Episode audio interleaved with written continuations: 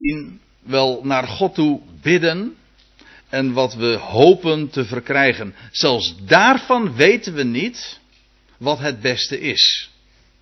We zullen daar later in deze samenkomst nog op terugkomen. Maar voordat ik dat doe, wil ik eerst eens een paar schriftplaatsen laten zien. Eigenlijk zijn het, het is eh, twee handen vol schriftplaatsen die ik u wil laten zien. Twee keer vijf teksten. Waar in de Bijbel gesproken wordt over wij weten, maar ook over wij weten niet. Laat ik met, het, met dit beginnen. Wat wij niet weten. En u kunt het zelf in uw Bijbeltje nagaan. Maar ik heb het voor u makkelijk gemaakt zoals gebruikelijk. En ik wil beginnen met een tekst in 2 Kronieken 20. Daar lees je een, een prachtige geschiedenis trouwens van koning Jozefat. Die tegenover een enorme overmacht van legers van Moab en Ammon komt te staan.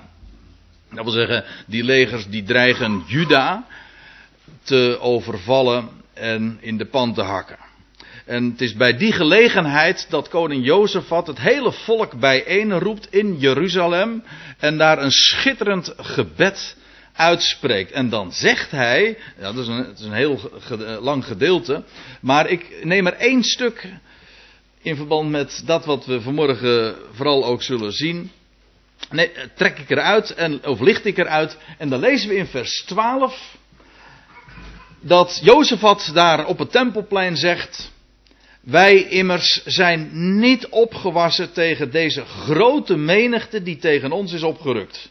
En dan komt het. En wij weten niet wat wij moeten doen. Maar, zegt hij, op u zijn onze ogen gevestigd. Wij weten niet. Wij weten niet wat we moeten doen. U moet zich voorstellen dat in zo'n situatie dat de legers voor de deur staan en die dreigen het volk compleet te vertrappen.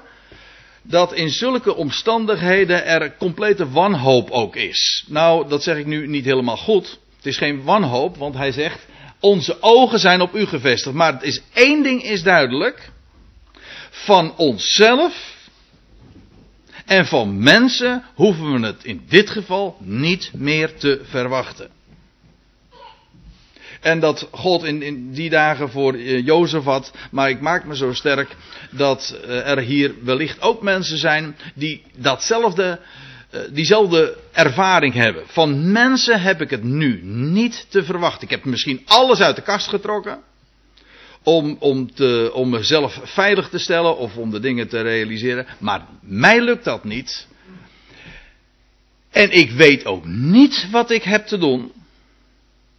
Maar mijn oog, of in dit geval zegt Jozef dat namens heel het volk, onze ogen zijn op u gevestigd. Trouwens, dat is ook als u het mij vraagt, de mooiste reden waarom de Heer ons soms in zulke situaties brengt, waarbij we in feite ten einde raad zijn. Dat wil zeggen, wij weten niet wat we moeten doen, maar dat noodzaakt juist ons, als we het niet meer van onszelf hebben te verwachten, en evenmin van onze buren, of onze vrienden, of onze familie, of van onze broeders en zusters. Hm?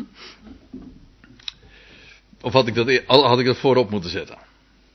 Ja, je kunt zo, je kunt daarin teleurgesteld raken. Maar het mooie van zulke teleurstelling is, en zo'n overmacht misschien aan problematiek die je nooit bij machten bent het hoofd te bieden. Het mooie ervan is, is dat je genoodzaakt bent om hoog te kijken. Daarom zegt Jozef wat, onze ogen zijn daarom op u gevestigd. En u weet het, dat, dat is iets wat we weten.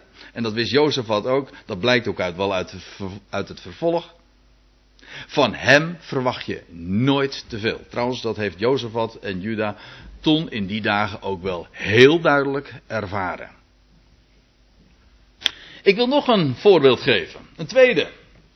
Waar we lezen over wij weten niet. Of wat wij niet weten. Daar lees je in Johannes 20. Het is de geschiedenis van Maria die dan op de derde dag na Jezus begrafenis naar het graf toe gaat. en het dan leeg bevindt. Dat wil zeggen, de steen is weggewenteld. En u moet zich realiseren dat zij in een complete desperate toestand verkeerde. En dat gold niet alleen voor haar, maar voor al degenen die ooit die man uit Nazareth waren nagevolgd. Hun hoop was de bodem ingeslagen. We lezen dan in, laat ik dat eerst even voorlezen, in Johannes 20, vers 2. En eilings kwam zij dan bij Simon Petrus, net nadat ze bij dat graf geweest was. En de steen weggewenteld had bevonden. En dan staat er, en eilings kwam ze dan bij Simon Petrus en bij die andere discipel, die Jezus lief had. Dan gaat het over Johannes zelf, de schrijver van deze regels.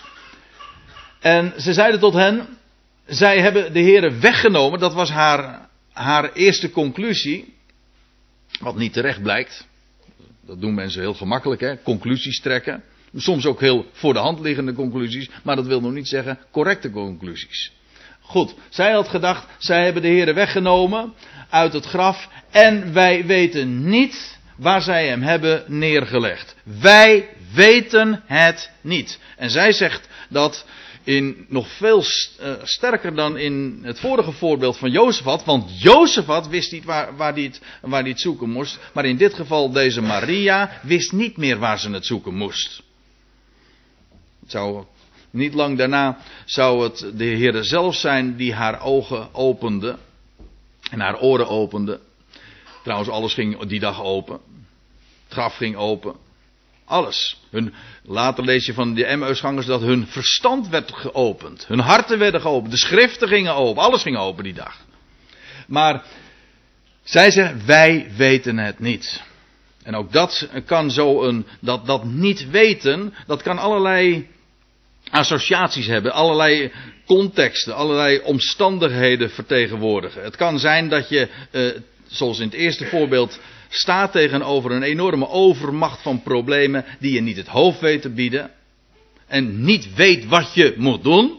Het kan ook dit zijn, dat complete hopeloze, als alle bodem, als, als je, moet zich even een klein beetje proberen voor te stellen. Deze Maria had al haar kaarten gezet op die man uit Nazareth. Zij wist, of zij dacht, dat dit de Messias is. Later zeggen de, die Emmausgangers op diezelfde dag dat ook nog. Wij echter hadden gedacht dat hij het was die Israël verlossen zou. Een man, Jezus van Nazareth, machtig in woord en werken, zeggen ze dan. Nou, dat was ook het, het bevinden van, van die Maria. Wij hadden het gehoopt, dat hij het was. Maar thans, zeggen, dat zeggen dan die Emmausgangers, maar thans is het reeds de derde dag. En nou hebben ook nog, dat zeggen die Emmersgangers dan ook nog, maar nou hebben ook nog onze enkele vrouwen ons verontrust door verhalen dat het graf leeg is. Kortom, op die derde dag in aanvang was de, was de verwarring compleet. Er was wanhoop. En nou was het al de derde dag, kortom, het was gewoon over en uit. Niet wetende dat als zij de schriften hadden gekend, en dat zijn geen woorden van mezelf, maar het is de Heer Jezus zelf die diezelfde dag dat ook nog uitlegt aan die mannen die naar Emmaus gingen. Hij zegt, o onverstandige en tragen van hart, dat je niet hebt geloofd alles wat er in de schriften staat geschreven. Want dan had je geweten dat juist, dan had je niet gezegd van, maar thans is het nu reeds de derde dag ontmoedigd. Nee, dan had je gezegd, het is vandaag de derde dag. En vandaag, bovendien was het nog de dag van de eerstelingsscharven ook. Men had moeten weten, kunnen, nou laat ik het anders zeggen. Men had kunnen weten op grond van de schrift. Het is vandaag de dag dat nieuw leven aan het licht zal komen. Maria is erachter gekomen, maar hier zegt ze nog, wij weten het niet. Derde voorbeeld. Het volk Israël bij de Sinaï. Nadat Mozes de berg was opgegaan, in zijn eentje, hè, zeggen we dan altijd. uh, en die al zoveel dagen daar op zich liet wachten. Zoveel langer dan ze ooit hadden verwacht. En dan lees je in Exodus 32, vers 1. Toen het volk zag dat Mozes toefde van de berg af te dalen. Dat wil zeggen, hij bleef, het bleef maar uit. Hij bleef daar maar daar in de hoogte, ontrokken aan het oog. Ja, ik wil. Het is niet zo moeilijk om een link te leggen hoor. Het is uh, te uitgebreid om, dat nu verder nader toe te lichten. Maar laat ik dan even dit zeggen. Mozes, u weet wel, dat was die man, de verlosser van Israël. Toen met Pascha het volk was uitgetrokken uit het, uit het eh, land Egypte, door de doodswateren van de Nijl was getrokken. Mozes was zelf trouwens degene die uit het water getrokken was. Betekent zijn naam ook. Ja, die verlosser van Israël en nu, hij was ontrokken aan het oog. Hij was daar in de hoogte ergens en hij zou terugkeren. En het duurde nu al zo lang. Zoveel langer dan ze ooit hadden kunnen denken. Nou, en het is bij die gelegenheid dat er dan staat. En toen het volk zag dat Mozes toefde van de berg af te dalen, verzamelde het zich uh, rondom Aaron. En ze zeiden tot hem wel aan, maak ons goden die voor, die, die voor ons uitgaan. Want deze Mozes, die man die ons uit het land Egypte heeft gevoerd, wij weten niet wat er van hem geworden is. En ik, ik heb er helemaal geen enkele moeite mee om dan ook direct de link te leggen met die andere verlosser.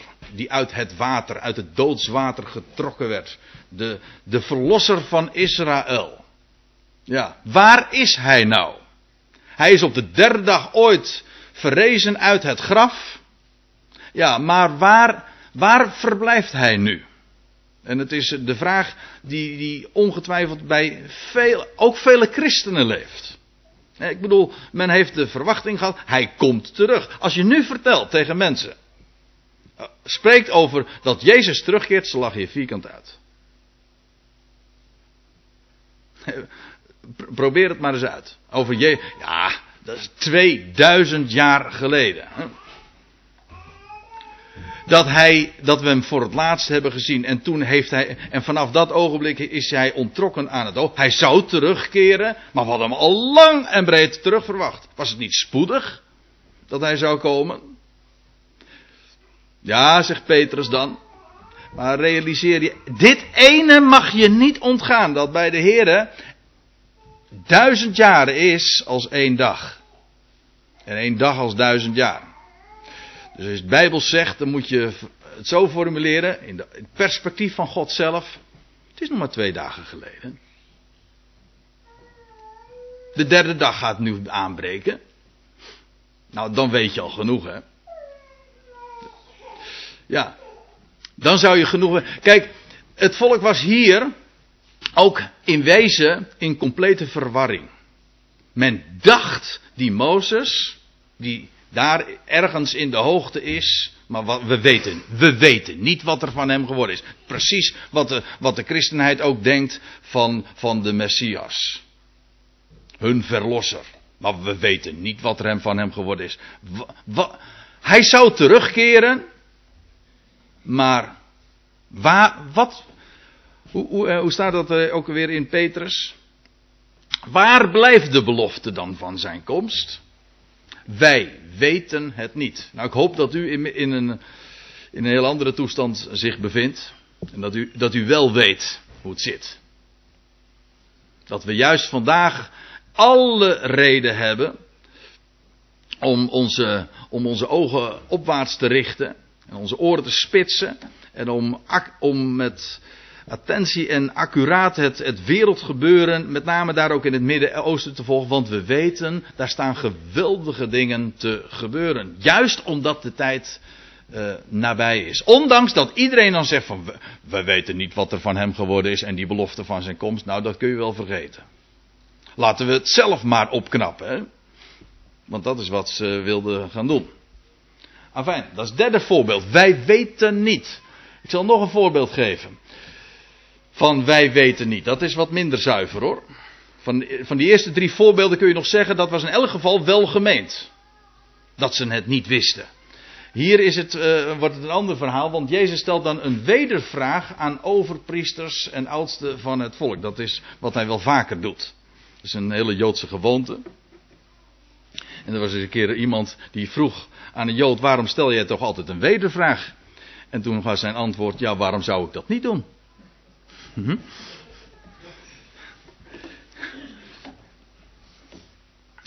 Ja, Jezus kreeg namelijk de vraag op grond van welke bevoegdheid handelde en, en welke papieren hij had.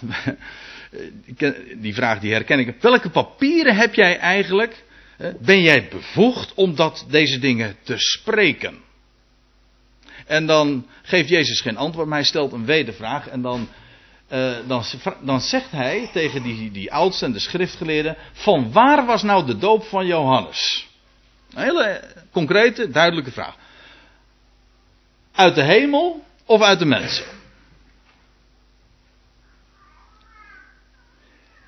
En zij overlegden, zij gingen redeneren onder elkaar en ze spraken: Indien wij zeggen uit de hemel, dan zal hij ons zeggen: Waarom hebt gij hem dan niet geloofd? Doch indien wij zeggen uit de mensen, dan zijn wij bevreesd. Eigenlijk was dat dus wat ze dachten. Maar dat durfden ze niet te zeggen. Als wij zeggen uit de mensen, dan zijn wij, zijn wij bevreesd voor de scharen. Want zij houden allen Johannes voor een profeet. Dat was voor de scharen onmiskenbaar. Die hadden het dus heel wat beter in de gaten, feitelijk, dan deze hooggeleerde mensen. En bovendien overpriesters, u moet zich realiseren, dat waren dus gewoon de religieuze elite. Zij wisten, in feite wisten zij het antwoord wel, maar ze waren bang om het antwoord te geven. Als je dan zegt, kijk, en dan, dan lees je vervolgens, en zij antwoordden en ze zeiden tot Jezus, wij weten het niet. Wat dus niet zuiver. Ze wisten het wel, maar ze durfden het antwoord niet te geven. U zegt, dat was toen, maar ik zal u vertellen, dat vandaag de dag gebeurt dat net, net zo hoor. Ik heb daar een, eh, ooit eens een heel mooi voorbeeld van meegemaakt. Ik zal geen, verder geen namen noemen, maar dat is een keer een predikant een artikel geschreven. in een blad ja, ik vond het nogal visieloos, maar ik zal zeggen, en daar heb ik meteen ook genoemd de, naam van het blad. Ja. In elk geval, daar ging hij, deze predikant in op, op vragen die hij had gekregen van ouders, van wie de kinderen of van wie een kind niet geloofde en die daar enorm mee topden. En toen had hij een, een meditatie geschreven over Lucas 15. Daar lees je de, die gelijkenis van dat verloren schaap. En daar stond dan boven, als tekst had hij, en hij, dat, van die herder lees je dan, en hij zocht het verlorene. En die predikant heeft daar een, een meditatie over uh, geschreven. En hij heeft de ouders toen ook bemoedigd met die woorden van, ja, je kind mag dan verloren zijn, maar troost je met deze zekerheid en met dit besef. Er is er één, die, de goede herder, die zoekt het verlorene. En toen heb ik hem teruggeschreven. Ik zeg van, ik vond prachtig wat u daarover schreef, maar waarom hebt u niet het hele vers geciteerd? Want er staat, hij, die herder die zocht het verlorene en er staat erachter, totdat hij het gevonden had. Hij zocht zolang hij het gevonden had. Ik zeg, dat zou helemaal mooi zijn. Als u, want het feit dat we een herder hebben die zoekt, is niet een troost. Wij, de, de echte troost is dat we een herder hebben die het verlorene zoekt, net zo lang tot hij het gevonden heeft. En weet u wat die predikant mij toen terugschreef? Hij zegt van, ja wat u schrijft, dat vind ik heel erg mooi, maar dat durf ik niet te zeggen het, het, ging, ik had alleen maar gevraagd, waarom heb u niet het hele vers geciteerd? Maar hij durfde het niet te zeggen. Maar dat kan zomaar komen, en ik geef nu dit voorbeeld, maar het kan zomaar zijn dat het heel moeilijk is om gewoon uit te spreken dat wat de schrift zegt. Waarom? Omdat, ja, omdat je tegen heilige huisjes uh, trapt. Hè, en dat je, dat je gevestigde meningen soms geweld moet aandoen. Dan denk ik nou en. Als de schrift de dingen zegt. Waarom vertel je dat dan niet gewoon? Nou ja, Daar weet u hier alles van, nietwaar? Maar wees niet bang om gewoon te vertellen wat de schrift zegt. Dit was dus een, een, een onzuiver niet weten. Ik zal nog een voorbeeld geven. Er is een, is een, een, een, voorbeeld waar ik eigenlijk mee had willen beginnen. Ik, ik, heb er al eventjes op gezinspeeld, maar daar heeft Paulus, het is in Romeinen 8, het over onze, ja ik noem het maar, onze onbeholpen gebeden. Want dat zijn onze gebeden namelijk, gewoonlijk. Of ervaart u dat niet? Ik vind bidden, vindt u misschien vreemd als ik dat zo zeg, maar ik vind bidden altijd heel moeilijk. Lastig. En ik voel me in. Uh, ik, ook helemaal niet uh, schuldig om, om dat te, te, zeggen. En sterker nog, ik denk dat dat de normale situatie is. Ik, voel me in elk geval, of ik weet me in, in goed gezelschap. Het was de apostel Paulus zelf die dat al gewoon ook vaststelt. Het is nou maar niet een bepaald gevoel, of het is niet, maar niet een kwestie van, ja, ik vind, ik vind het lastig om in het openbaar iets uh, te bidden. Nee, daar gaat het niet om. Nee, het is moeilijk te bidden, weten we waarom? Nou, precies om de reden die Paulus hier ook aangeeft. Hij zegt, het is uh, de geest die onze zwakheid te hulp komt. En dan komt het. Want, zegt hij, wij weten niet wat wij bidden zullen naar behoren. Dat betekent niet dat we niet behoorlijk kunnen bidden. Nee, het, letterlijk staat er in het Grieks, bij dat behoren, naar wat moet zijn. Dat is duidelijker. Wij weten niet wat we zullen bidden naar wat moet zijn. En als het vandaag 2 januari 2011 is en wij spreken onze gebeden uit, dan weten wij niet wat we bidden moeten. Weten we waarom niet?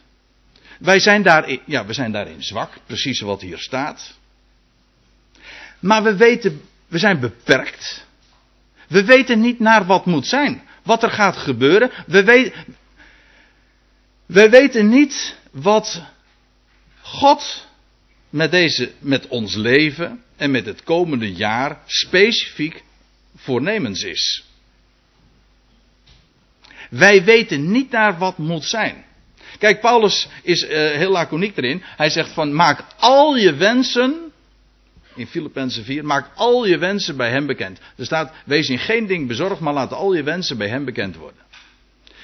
Je, je hebt geen enkele reden om bezorgd te zijn, want er is één, er is één iemand, een God, die voor je zorgt.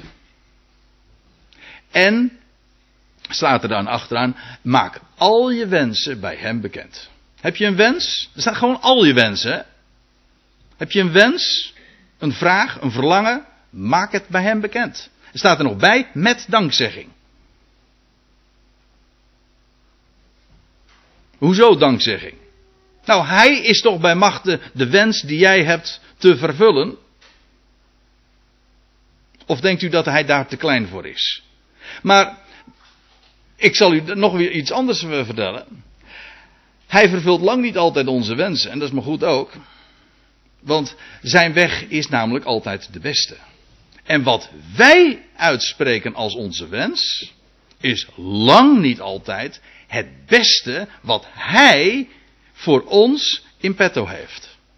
En daarom, als je je wensen bij hem bekend maakt met dankzegging, dan doe je dat in het besef dat hij bij macht is jouw wens te vervullen. Dat is één ding. Maar dat hij jou alles geeft wat je nodig hebt, waarvan hij weet dat je dat nodig hebt en waarvan hij ook weet dat het het beste is. Want het is toch waar wat we, wat we zingen, ook een opwekkingslied. Zijn weg is, ja, Gods weg, ja, het is een, uh, staat ergens in het begin van de bundel. Hè, Gods weg is de beste, de beste altijd. En daarvoor kun je op voorhand voor danken. Daarom, het is niet moeilijk om je wensen bekend te maken, want die weten we wel.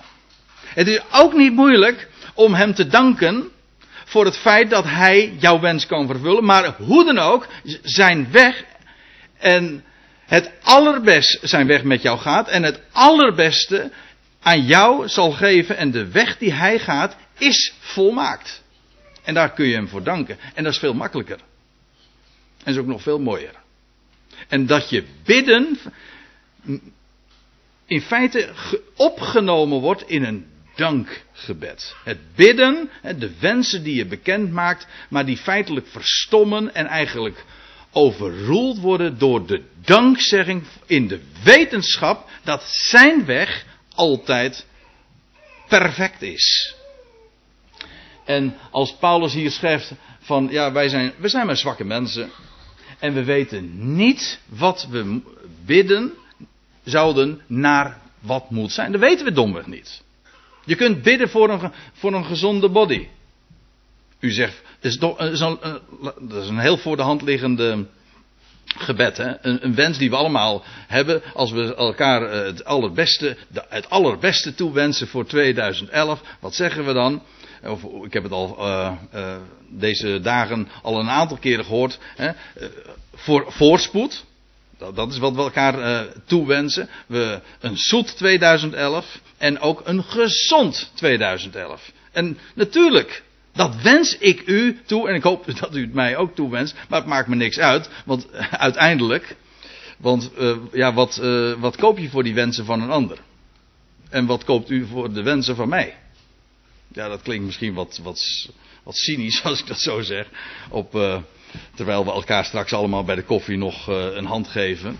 Want het maakt het, ik maak het u daarmee een beetje lastig om, om nog iets uit te drukken. Nee, maar ik bedoel, wat kan een mens nou voor je betekenen? Maar weet je wat je wel kunt doen? Optie naar boven in de gewoon in de dankbare wetenschap dat 2011 een volmaakt jaar wordt in, vanuit zijn oogpunt. Hij, we zijn voor, zijn rekening. Hij zorgt voor ons. Hij geeft ons het aller, allerbeste. Daar kan ik hem voor danken. En terwijl ik mijn wensen dan bij hem bekend maak, weet ik dat hij veel meer geeft. Als ik zilver vraag, zoals ooit Maarten Luther dat zei, als ik zilver vraag, hij geeft geen zilver, hij geeft goud.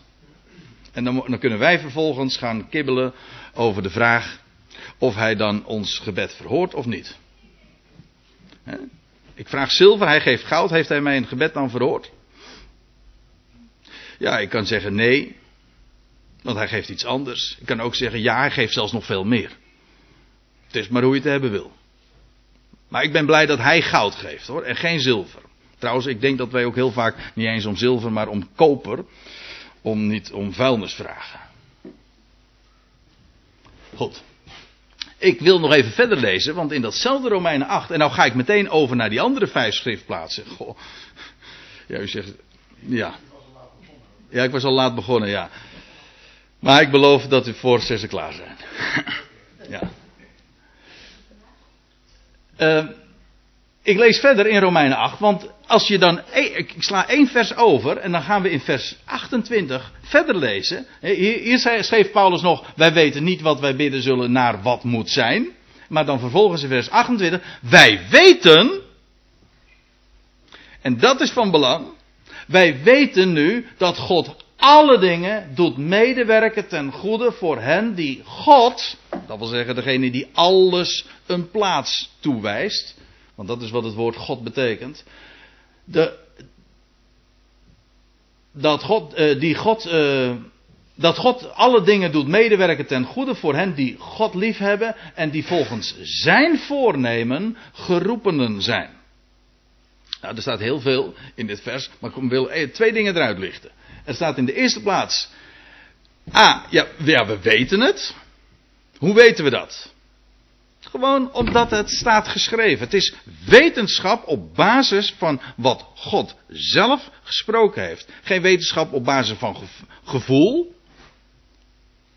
Het is niet wij voelen dat. Of wij ervaren dat. Nee, wij weten dat omdat God gesproken heeft. Er staat geschreven. Daarom. Maar wat weten we dan? Nou, dat er een God is die alles regisseert. Dat wil zeggen, alles in handen heeft en alles doet medewerken ten goede. Dat wil niet zeggen dat alles wat in jouw leven gebeurt goed is. Er zijn genoeg dingen die gebeuren. Ik, we hadden het zojuist over gezondheid en ziekte. Als je ziek bent, is dat goed. Ja, dat is ook weer zo'n vraag waar je over kan discussiëren. Is dat goed? Nou, je dat ervaar je als een, als een min. Maar God, en dat is wat hier staat, doet al die minnen. Verandert hij in plussen. Dat is wat hier staat. Hij, alle dingen doet hij medewerken ten goede. Dat wil zeggen, de dingen mogen dan zelf niet ervaren worden als goed, als een plus, het is een min, maar hij maakt van al die minnen plussen. Met andere woorden, de minnen die wij ervaren zijn eigenlijk alleen maar plussen die nog niet af zijn.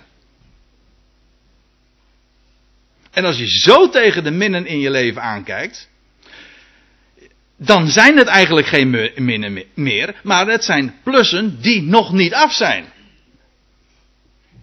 Het is een kwestie van geduld. Ja, toch? Ja, ik zou het ook kunnen zingen, het is een kwestie van geduld, maar dat doe ik nu niet. Maar dat God alle dingen doet medewerken ten goede voor hen die God lief hebben. Dat wil zeggen, degene, degene die dit, die Hem kennen, die Hem ook de eer geven dat Hij God is en daarom Hem ook lief hebben. Dat Hij alles een plek geeft. Er gebeurt niks zonder dat Hij het een plaats geeft. Wel, en die, degenen die dat weten, die zijn, dat zijn geroepenen. Die zijn naar zijn plan, naar zijn voornemen nu geroepen. En dat is helemaal niets van onszelf. Want het is hetzelfde Romeinen 8. Daar lezen we dat God degene dat, die hij tevoren kent, die heeft hij ook bestemd. En die hij bestemt, die roept hij. En die hij roept, die rechtvaardigheid. En die hij rechtvaardigt, die bestemt hij tot heerlijkheid. Dat is allemaal zijn werk. Niets van onszelf bij. Het is naar zijn voornemen dat wij, zijn, dat wij geroepenen mogen zijn. Het is een enorm voorrecht als hij je de oren geopend hebt, heeft en als hij je ogen geopend heeft voor de rijkdom van zijn woord. Het is geen verdienste, dat is naar zijn voornemen. Dat is een enorm voorrecht. Ik wil nog een voorbeeld geven, hetzelfde Romeinen 8. Dat is ook iets wat wij weten. Wij weten nu dat tot nu toe de ganse schepping in al haar delen zucht en in barensnood is. Het is belangrijk om dat te weten, zodat je ook geen overspannen verwachtingen hebt van dit leven hier. Sommige mensen die denken dat alles maakbaar is en dat je van het, uh, dat je, dit, ja, maak er een goed jaar van. Nou, wij maken niet zoveel hoor. Want er hoeft maar dit te gebeuren. En dat, dat zijn dan dingen die ons overkomen. En dan valt er niks meer te maken. Wij, maar, maar, Paulus zegt, wij weten dat de hele schepping in, in al haar delen zucht en in barensnood is. Eigenlijk betekent dat dus gewoon in blijde verwachting. Is barensnood mooi? Nee, het hoort er gewoon bij. Het is namelijk de inleiding voor nieuw leven. En dat geldt voor de ganse schepping. En Paulus voegt eraan toe in het vers dat erop volgt. En niet alleen zij, dat wil zeggen niet alleen maar Hully, de anderen. Nee, ook wij. Niet alleen zij, maar ook wij zelf. Wij die de geest als eerste gaven ontvangen hebben. Wij die nu al hem mogen kennen, die zijn geest in ons, die zijn geest in ons hart mogen hebben wonen. We zijn verzegeld door, door die geest. Ook wij die die geest hebben, wij zuchten bij onszelf in de verwachting van het zoonschap. Dat wil zeggen, dubbele punt, de verlossing van ons lichaam. Dat betekent niet dat we dan van ons lichaam af zijn, maar dat betekent dat ons lichaam juist verlost zal worden. Een groot verschil hoor. Dat betekent niet dat we dus van, dat we dan niet meer dat lichaam hebben, maar dat ons lichaam zelf verlost zal worden. Dit lichaam is, is sterfelijk, het is vergankelijk, en er, wordt, er zijn genoeg predikers, en ik hoef alleen maar die kant op te wijzen, waar, waar ze een heel andere kant, waar ze iets heel, heel andere dingen vertellen en zeggen van dit lichaam, en, en, en uh, als je ziek bent, dan de Heer die geneest jou, en, er zijn en, uh, en eigenlijk komt erop neer, ik hoorde laatst nog iemand uh, dat zo vertellen, ook een prediker, die zei van, dat je, dat je, dat je oud wordt, dat mag je gewoon claimen. Ik dacht dan bij mezelf, hoezo uh, oud worden? Want dan wil ik er nog wel een schepje bovenop gooien. Want waarom zou je dan überhaupt nog doodgaan? Hm? We leven in een vergankelijk lichaam. Wees trouwens blij dat we van dit lichaam verlost zullen. Dit lichaam verlost zal worden. En dat het een onvergankelijk lichaam zal worden. Maar dit, dat is, dat is eigen. Maar wij, dat schrijft Paulus op een andere plaats. Hij zegt, ja, dit is dan een, een, een, een aardevat, vergankelijk. Nou en? Hij zegt, het gaat, er, het gaat toch niet om die kruik, het gaat erom wat er in die kruik zit. En dat is een schat. Dat is het kennen van Hem. En de rijkdom van zijn woord. De verwachting. Wij leven in hoop. Dat is het grote verschil tussen u en uw ongelovige buurman of uw onwetende buurman.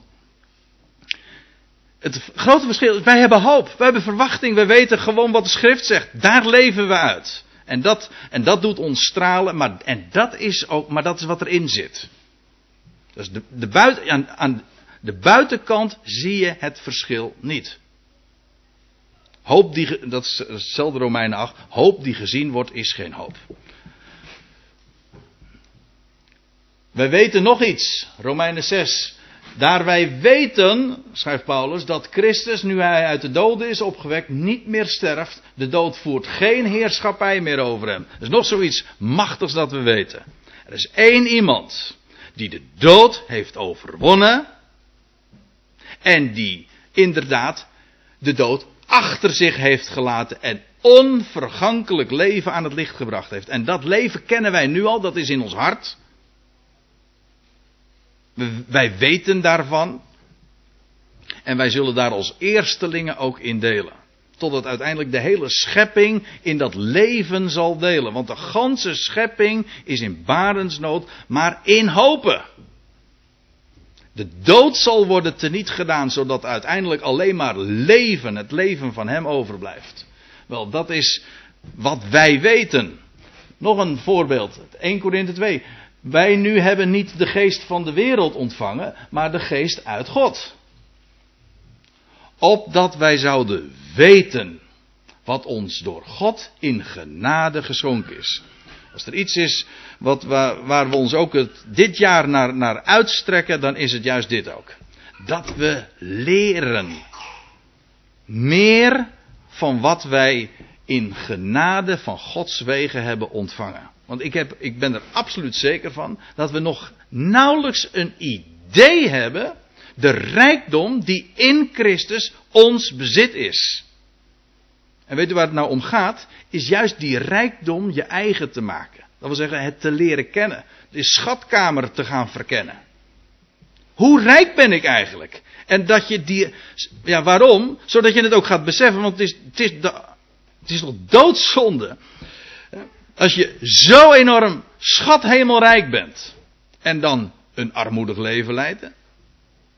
Of een beetje met, met je gezicht naar, naar, naar, de, naar de grond te staren en, en, en, en radeloos zijn. Terwijl je zo enorm rijk bent. Dat is waarom we ook bij elkaar komen. In ieder geval, wat mij betreft, de belangrijkste reden om elkaar aan te sporen. En te wijzen op dat wat we mogen weten en bezitten in Hem opdat wij weten wat ons door God in genade, want puur allemaal om niet, geschonken is. En dan tenslotte, daar lees je in Romeinen 5, nog een keertje de Romeinenbrief, daar schrijft Paulus dit over die machtige genade. Want genade betekent om niet, hè? En dan spreekt hij over die genade waarin wij staan. Onwankelbaar. Niet daar ons van laten afbrengen door weer eigen werken. Nee, wij staan in genade. In dat wat Hij puur om niet aan ons geeft. In die genade staan wij, schrijft Paulus. En juist daarom ook, voegt hij er aan toe. En roemen in de hoop op de heerlijkheid van God. Dat wat ons nog te wachten staat. Namelijk de openbaring van de heerlijkheid van God. Eerst voor ons, vervolgens voor Israël, voor de volkerenwereld. Uiteindelijk heel de schepping. Dat is de hoop van de heerlijkheid van God. Nou, daar roemen wij in. En daarom zeggen we, ik, ik zeg het graag, ik zeg het iedere keer weer, het beste komt nog. Wij wensen elkaar niet het beste. We zeggen gewoon elkaar toe: het beste komt nog. Toch? En dat. Eh, zo staan, staan wij in de genade en in het leven. En we roemen in die hoop op de heerlijkheid Gods. En, en zegt Paulus eraan toe, voegt eraan toe, dat is echt het laatste. En niet alleen hierin, maar we roemen ook in de verdrukkingen. Dat wil zeggen, als we onder druk komen te staan. Misschien als je uitkomt voor, voor die hoop. En dat, dat, dat kan zomaar tegenstand, vijandschap of druk uh, tot ten gevolge hebben. Maar Paulus zegt, we roemen er alleen maar in. We worden alleen maar des te blijer daardoor. Waarom? Daar wij weten dat die verdrukking volharding uitwerkt. Ja, ik weet het, het gaat nog verder. En die volharding die werkt beproefdheid. De beproefdheid die wekt hoop. En die hoop die maakt niet beschaamd omdat de liefde van God in onze hart is uitgestort. Nou heb ik het toch nog helemaal geciteerd. Maar het gaat er maar eventjes om, wij roemen zelfs als daar druk is. Want we weten, ik zeg het nog eens, wij weten dat zijn weg de beste is. En dat loutert ons alleen maar. En het doet ons opzien naar boven. In die wetenschap waar Paulus hier over spreekt. Van de hoop van de heerlijkheid Gods. En daarom zeg ik, het beste komt nog. Ik stel voor dat we daar een lied over gaan zingen.